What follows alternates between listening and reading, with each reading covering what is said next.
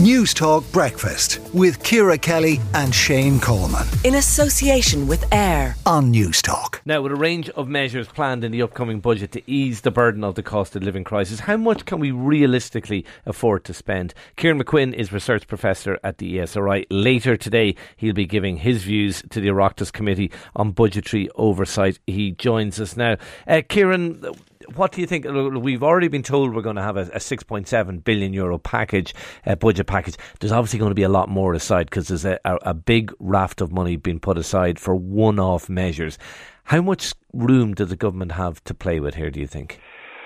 Well, good morning, Shane. Obviously, we're in very exceptional circumstances where, you know, the rate of inflation is, you know, running. I mean, we said in our last commentary that we expected it to run just over 7% for the present year. I think it's now likely that it's going to be north of that, you know, in excess of that. So you have huge cost of living pressures, which many households, most households really are facing. And so the government is in a very unusual position where it's facing high periods of inflation. But you also have, on the other hand, an economy which to date has been performing very, very strongly. So, you know, we saw in the recent national accounts how the economy grew very, very exceptionally in quarter two of this year. So the government has to walk a tightrope, if you like, between, on the one hand, ensuring that those households which need help the most are insulated as much as possible from the kind of the increase in costs that are being observed.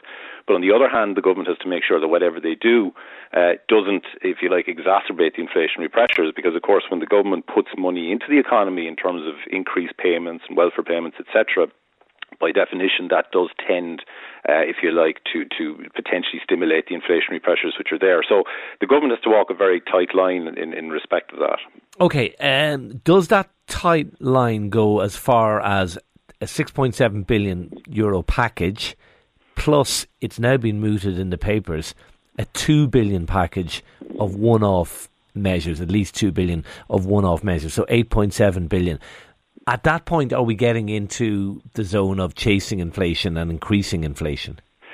I think, you know, if you put such an amount of money into the economy, almost inevitably it will, you know, it will fuel and it will add to the inflationary pressures that are there. I don't think there's any real doubt about that. I mean, that is, if you think about it, that's upwards of nearly 9 billion euros at a time when, you know, the economy is growing very, very strongly, albeit there are signs that maybe the pace of growth is beginning to slow as we move towards the end of the year. But there's no doubt, I mean, it is a sizable sum of money. It could, you know, it would have inflationary dangers associated with it.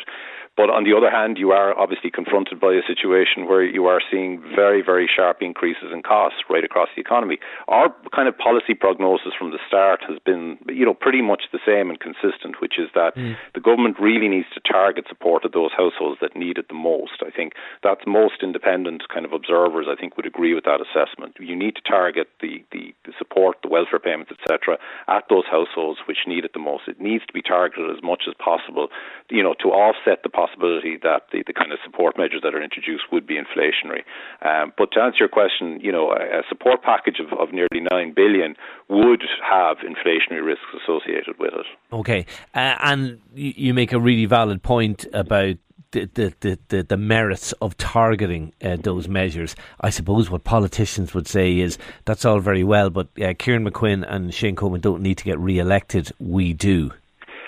Yeah, there's no doubt about that. I mean, and there is an additional problem with targeting, which is one of timeliness. And we saw that particularly with the pandemic. You know, the pandemic payment was brought in overnight. I think most people would have welcomed that and welcomed, you know, the fact that it was brought in so swiftly and that it helped to reassure people who were losing their jobs in those circumstances. But there's always a trade-off between a measure that's brought in a timely fashion and then one that's brought in kind of universally. So if you bring it in a universal sense, it's quite easy to do and quite quick. But it does mean that people inevitably will receive payments and welfare payments who really probably don't need them, or certainly don't need them as much as other people do in the economy. Yeah. But it does go back to that problem, as I said, the basic issue and the basic challenge which the government is being confronted with in the forthcoming budget is, on the one hand, ensuring that those households which need the support get it insofar as possible, but on the other hand, ensuring that whatever you do doesn't additionally stimulate the inflationary pressures that are there. Because I think what we have seen, and I think others have seen, when you look at the different categories in the typical inflationary basket, initially the inflationary pressures were obviously coming from energy and food, but you are in recent times beginning to see some of those inflationary pressures seep into other items of the typical basket of goods.